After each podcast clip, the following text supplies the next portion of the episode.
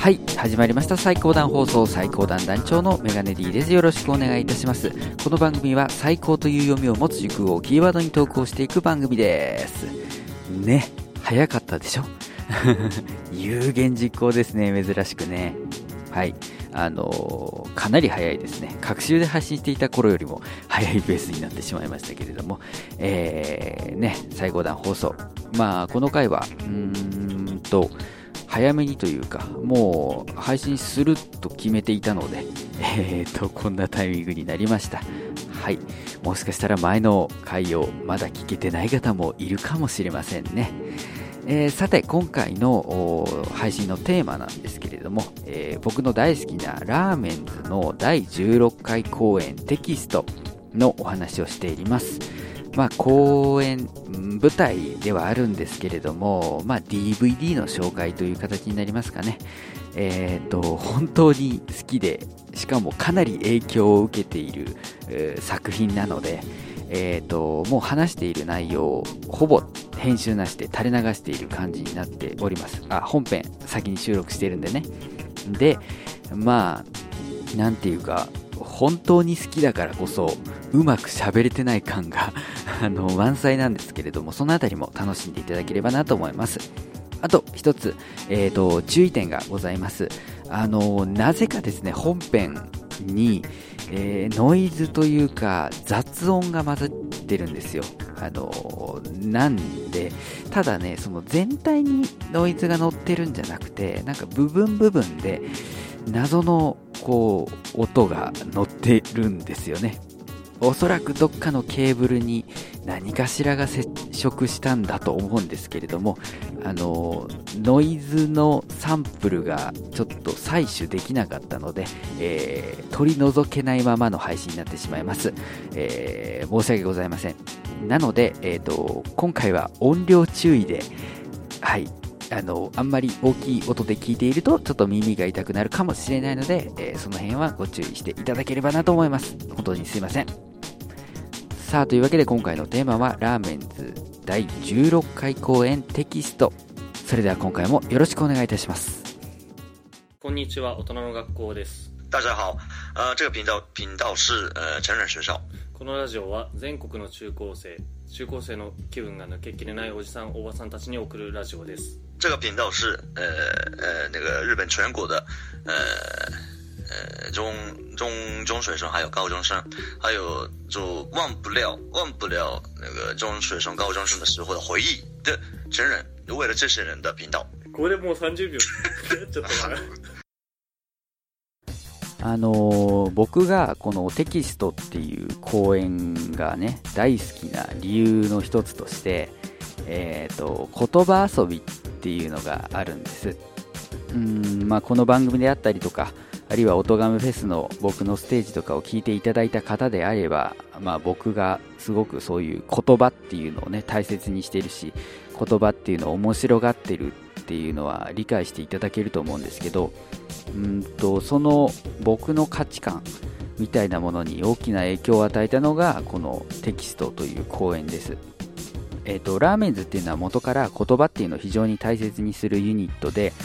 まあ、セリフの一つ一つにもこだわって、えー、無駄な言葉がないようにとか語尾にも気を使ってとかすごいこう緻密に作られていますしあとまあ五感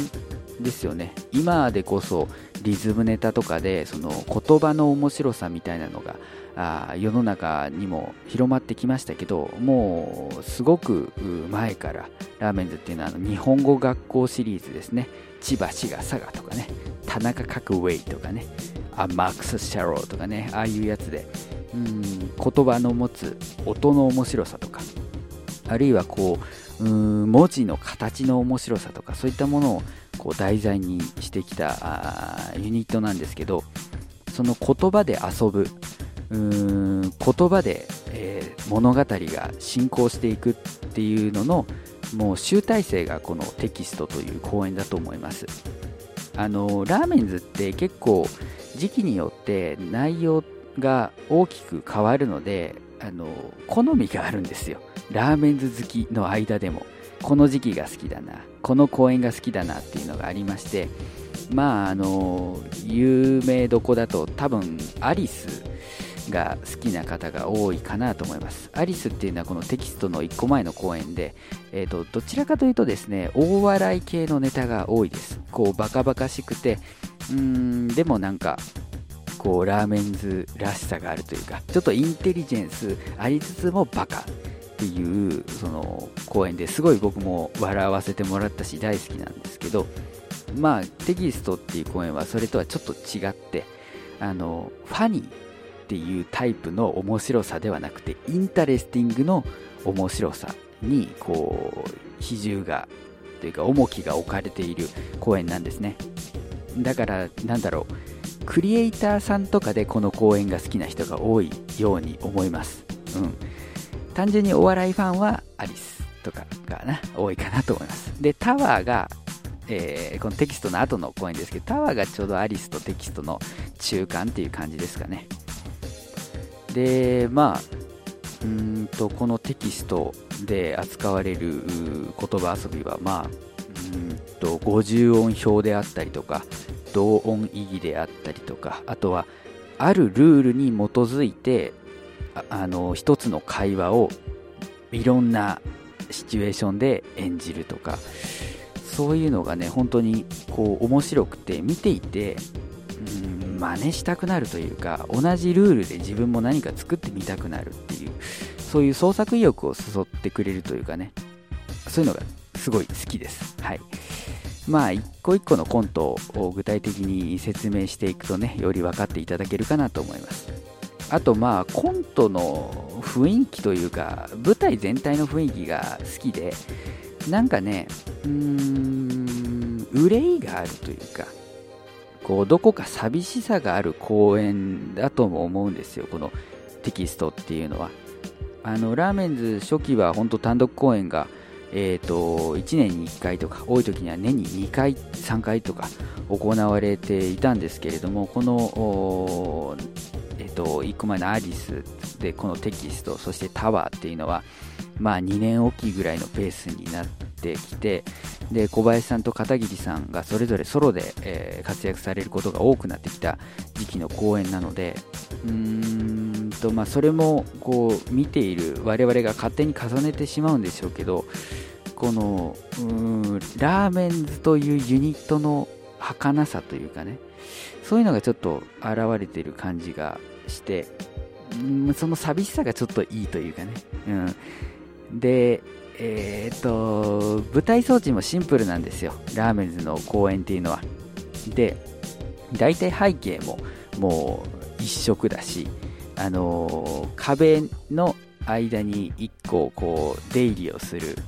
入り口があってで舞台には箱が2つ置かれているとかそんなレベルなんでうんとその寂しさとかそのなんていうかね言葉が中心なのでその視覚的にこううんと邪魔されるものがないというか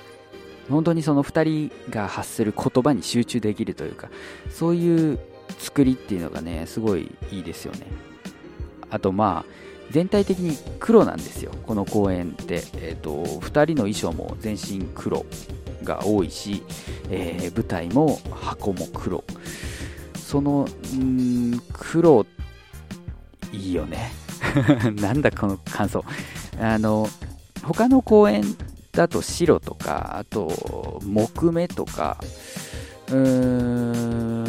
があったりするんですけど僕はこのテキストの舞台っていうのが一番好きかもしれないですね、うん、はいじゃあ、あのー、一個一個のコントについて話していきましょうかね。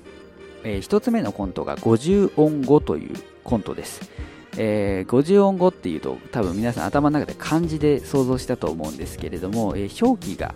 えー、ありまして50、50に、えーと、英単語の音に、えー、数字の5で50音語。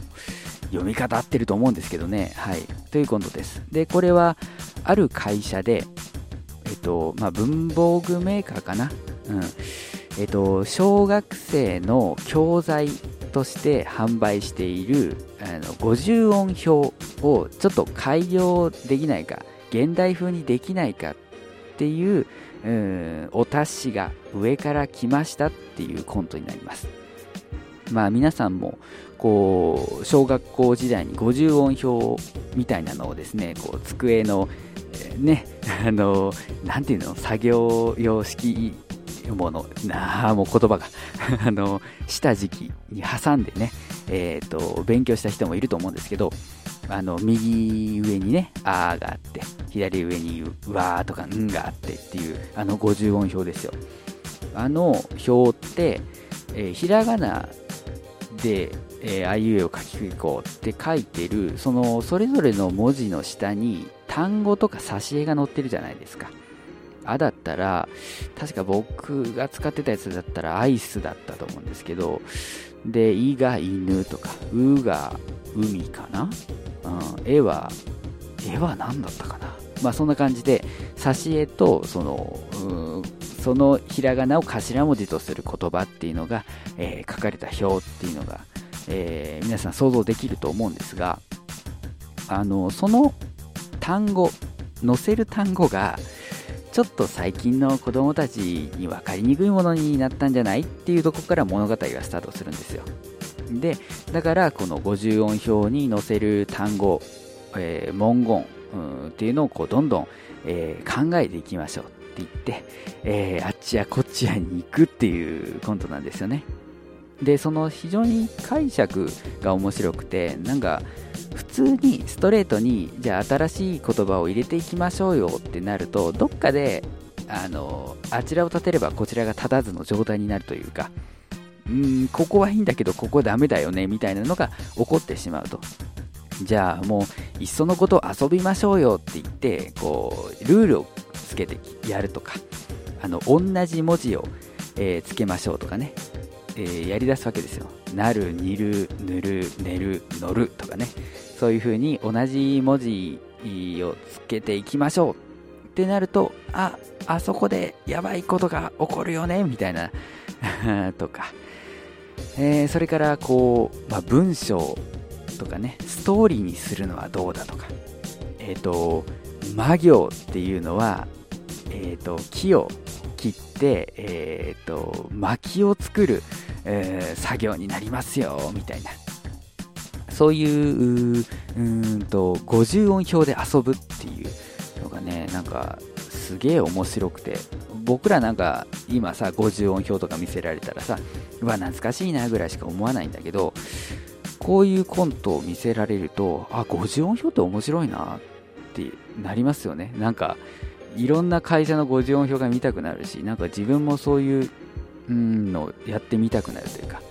もちろんそのバカをやるコントなんですけどね。なんかそういうのを知らされますね。はい。で次のコントが同音異義の工作。はいこれはですねあのー、えーと、舞台の上手と下手にそれぞれ、えー、立ってで別々のシチュエーションのドラマをそれぞれが演じますで片方がえっ、ー、となんだろううんと、あれは会社員だったかな？ある人を訪ねてくるんだけど、その席の人がいないっていうシチュエーションで、もう一つが、え、っと、何かの舞台の方。ああ、うろ覚えだな。ちゃんとこの文庫で確認しましょう。えー、っと、同音意義の工作は、え、っと、宇宙生物っていうシチュエーションで片方の方が演じている時に、もう一人が会議資料っていうシチュエーションでやったりとか、えー、片方が商店街、片方が冒険家とか、えー、片方が爆弾魔を追う刑事で、片方が、えー、全然モテない男の日常みたいなね。まあそういう風に、えっ、と、上手と下手で演じられる別のシチュエーションっていうのが、えっ、と、同音異義語によって一瞬だけこうリンクするっていう、えコントになっています。これはもう僕がもろに影響を受けてるの皆さん知ってるでしょ いやそうか最近聞き出した人はあれかもしれないんですけどあのラジコマさんに僕は最高段放送の CM を置かせていただいているんですがえー、っとですねうーん初めの方に作った CM の一つにこうパンを思いっきり振った作品があってえー、っとこの部屋暗いなちょっとカーテン開けていいっ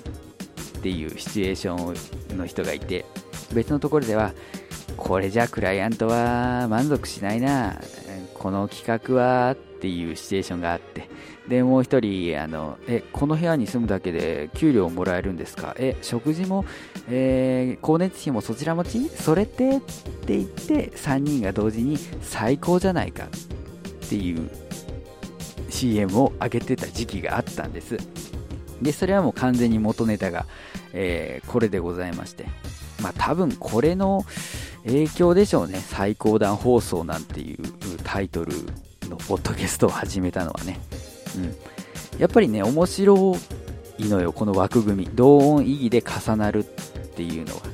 なんかこう落語じゃないわ。あの謎かけとかでさ日本人って結構同音異義音が一緒っていうものがすごい好きだと思うんです。あとダジャレとかもそうですよね。なんかその言葉の持つ音っていうのを楽しめる民族だなと思っているので本当このコントは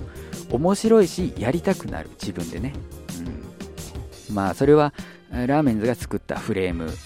の中でですけどやっぱりこの同音異義語の面白さみたいなのはここからね影響を受けてますね。えー、そして3本目のコントが不透明な会話、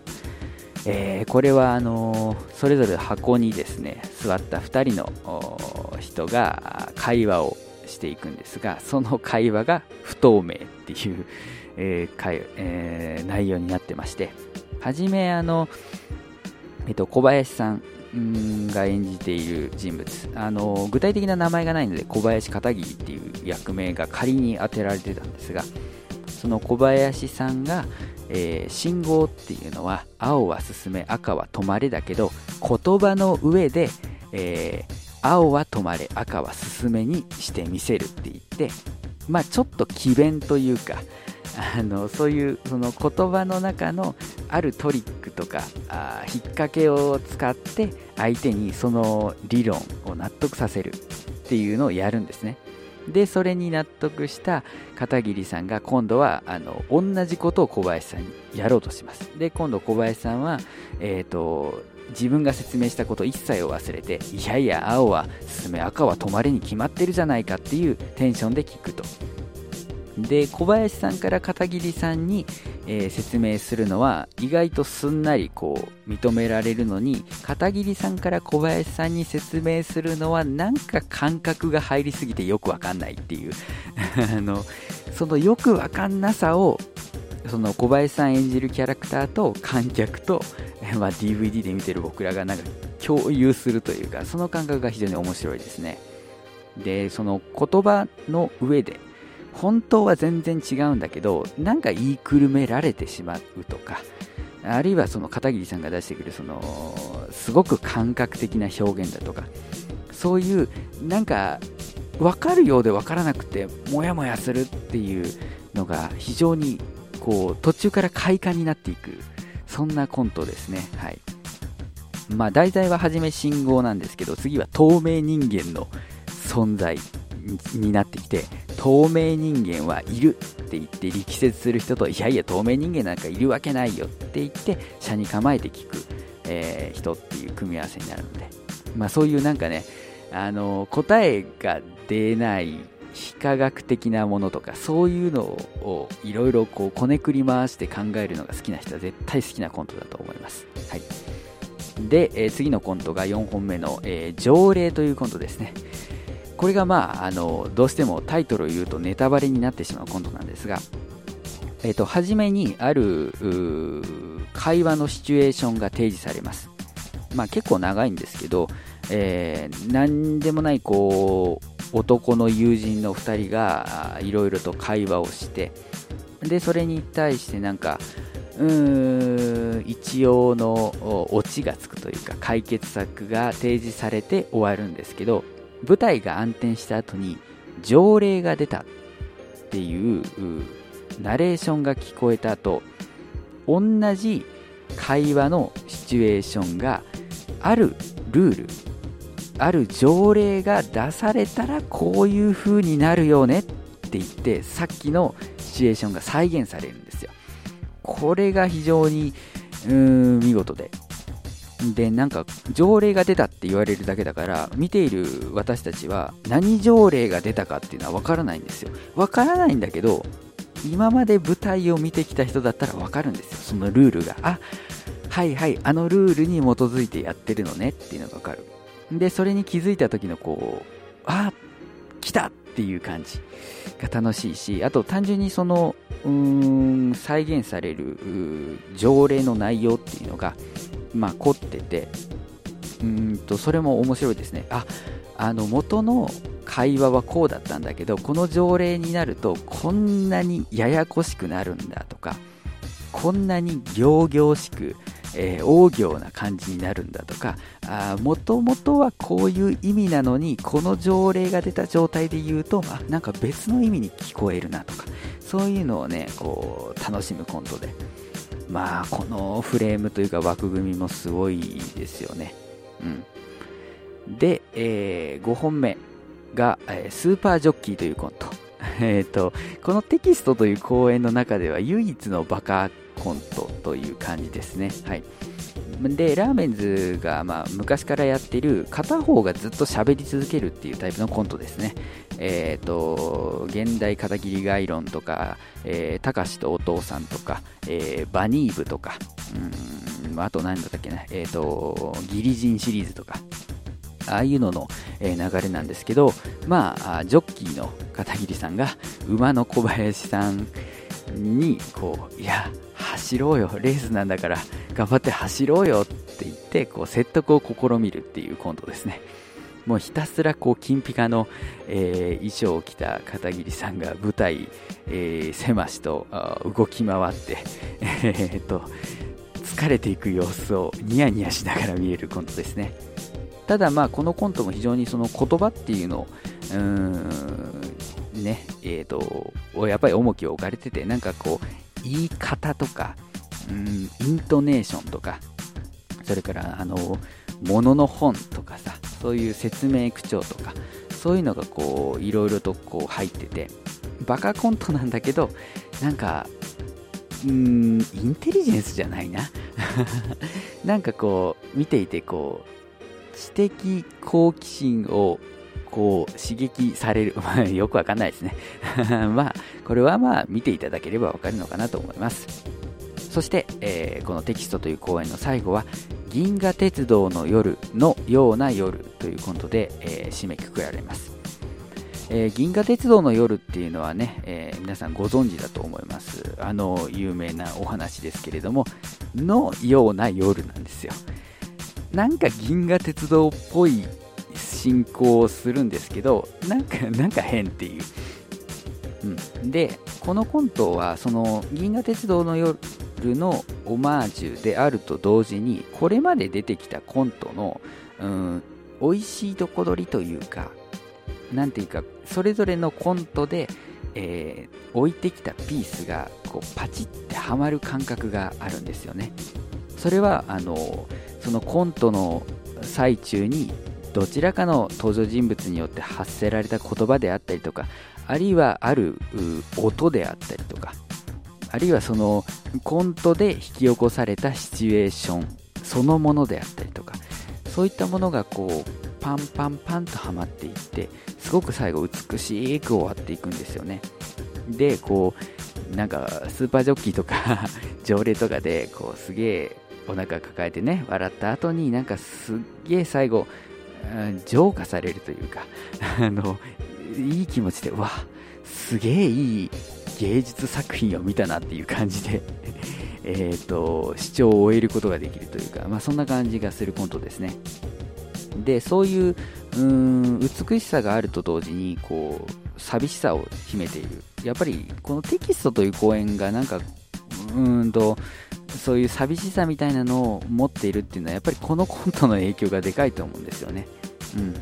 最後のオチがオチというかその最後の下りのこの何とも言えない感じ終わり方っていうのがこの黒ベースの舞台と相まってなんか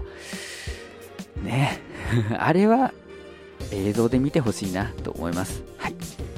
さあ一個一個コントを追っておくとやっぱりこういう時間になるわけですね。えー、このテキストという公演は本当に、うん、見ていると、まあ、単純に面白いしおよくできた作品だなと思うと同時に、えー、自分も何かやらなきゃという気持ちにさせてもらいます。でこのラーメンズのコント作りの真似をしていくうちに、えー、いや自分でも枠組みを作りたいとかあるいはこれを思いついたけどこれを表現する形はコントじゃないな。あじゃあ曲にしてみようとか。うんじゃあボイスドラマ声だけでもドラマにしてみようとか。あるいはなんかラジオのワンコーナーにしてみようとか。そういうふうに意外とこの公園に触発されて書いたものが種となって別のところで花開くみたいなことも、まあ、個人的にはあったりしたのでそういう点でもこのテキストという公演はですね、うん、僕に多大なる影響を与えていると思います、えー、DVD で選ぶなら僕を構成する9枚の中に絶対に入れる作品ですね。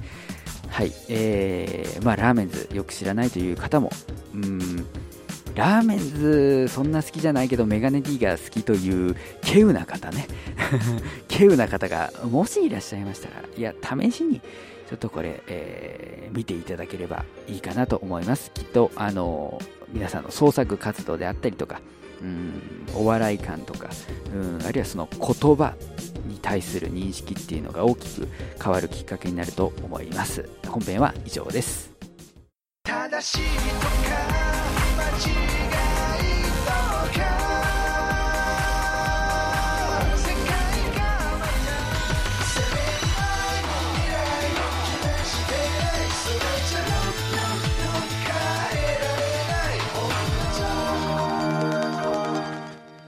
正しいとか DY デジタルシングル L&P iTunes ストア Amazon Music などを通じて発売中